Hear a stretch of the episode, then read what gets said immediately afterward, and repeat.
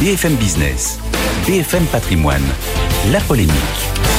Nicolas Dose, bonjour. Bonjour. Voilà des salariés actionnaires heureux. Un peu plus d'un millier de salariés de La Redoute vont recevoir, attention, hein, 100 000 euros en moyenne chacun. Comment c'est possible? Eh ben, c'est possible parce qu'ils sont devenus actionnaires au bon moment, au moment où ça allait très mal pour la Redoute. On est en 2014. Ils sont restés actionnaires au moment où ça allait beaucoup mieux et où Galeries Lafayette euh, rachète la Redoute. Voilà comment c'est arrivé, comment les 1500 euh, salariés du celui qui est devenu un e-commerçant à Roubaix, eh ben, décrochent une sorte de jackpot. C'est vrai, en étant actionnaire salarié. C'est une histoire assez exceptionnelle, assez rarissime. C'est pas la vie courante de tous les actionnaires salariés, mais elle est assez incroyable. Bon, alors racontez-nous comment on arrive à un tel jackpot pour les salariés. on est en 2014, la redoute, c'est la cata, ça va très très très mal. Et le propriétaire, qui s'appelle Kering, mais qui avant, souvenez-vous, s'appelait PPR, pour Pile au Printemps Redoute, euh, décide de sortir. Ah, Il sort avec l'euro symbolique, c'est tout. Hein. Il cède aux deux euh, dirigeants de l'époque, qui s'appellent Nathalie Bala et Éric Courteil. Et ben, ils sont prêts à tenter le- la renaissance de la redoute, mais il faut recapitaliser. Et là, ils ont 1500 salariés qui y croient. Et qui disent, ben on y va, on est avec vous. Et donc, tout le monde euh, monte au capital de la redoute. À tel point, d'ailleurs, l'engouement est si fort que les deux dirigeants vont limiter à 160 euros la mise de chaque salarié. Ce c'est 100 euros minimum le ticket d'entrée. Personne ne peut aller au-delà de 160. Il va s'écouler 9 ans. Grand virage vers le, numérique. On laisse plus ou moins tomber la mode qui était quand même le, cœur même de, de l'activité pour se concentrer sur les produits de la maison. Et puis arrive un repreneur qui s'appelle Guéry Lafayette et qui valorise tout ça. 1 milliard d'euros. En 2018, Guéry Lafayette passe à 51%. Il était prévu qu'en décembre 2022, on montait à 100%.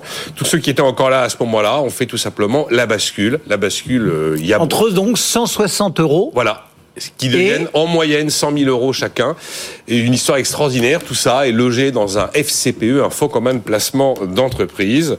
Et ils ont donc tous réalisé un bon financier absolument phénoménal. Il y a des témoignages dans le Parisien ce matin. Celui qui raconte que c'était inespéré, que du coup il réalise un projet immobilier. Enfin voilà. Ouais.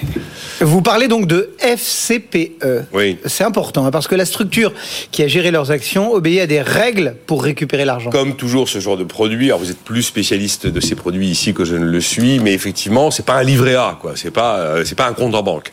Donc, la plupart du temps, dans ce genre de situation, ça se passe au moment de la retraite. Sinon, faut attendre la mort. Enfin, c'est pas super sympa d'attendre la mort. Ça veut dire que c'est les héritiers qui en profiteront. Et c'est toujours pareil. Vous avez l'argent bloqué un certain temps. Alors, j'ai- j'ai un peu essayé de préciser, c'est 5 ans. Après, il y a des déblocages anticipés qui correspondent à peu près aux mêmes conditions que celles qu'on trouve dans les plans d'épargne entreprise. euh, voilà. Donc oui, effectivement, c'est pas un compte courant. Mais enfin, les 100 000 euros, ils sont bel et bien acquis. hein.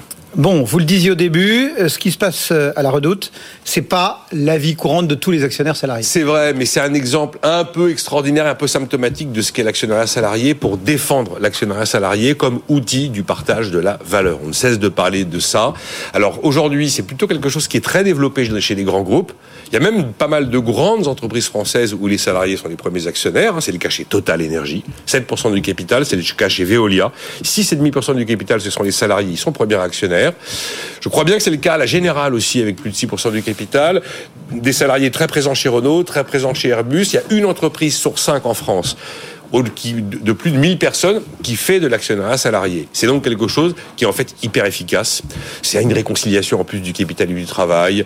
Euh, Il y, a, plein de raisons de défendre ce- ces dispositifs de partage de la valeur. Et donc le- l'enjeu, plutôt que d'aller faire des dividendes salariés contraignants obligatoires, c'est d'avancer vers ce genre de, solution, mais évidemment de rendre ça accessible dans des entreprises de beaucoup plus petite taille. C'est pas la peine d'être coté hein, pour avoir de l'actionnariat salarié, par exemple. Je suis persuadé qu'il y a des patrons qui s'imaginent que si on n'est pas coté, c'est pas possible. Voilà. Donc, faisons à l'occasion de cet exemple un peu particulier la promotion de l'actionnariat salarié. Merci Nicolas Dose.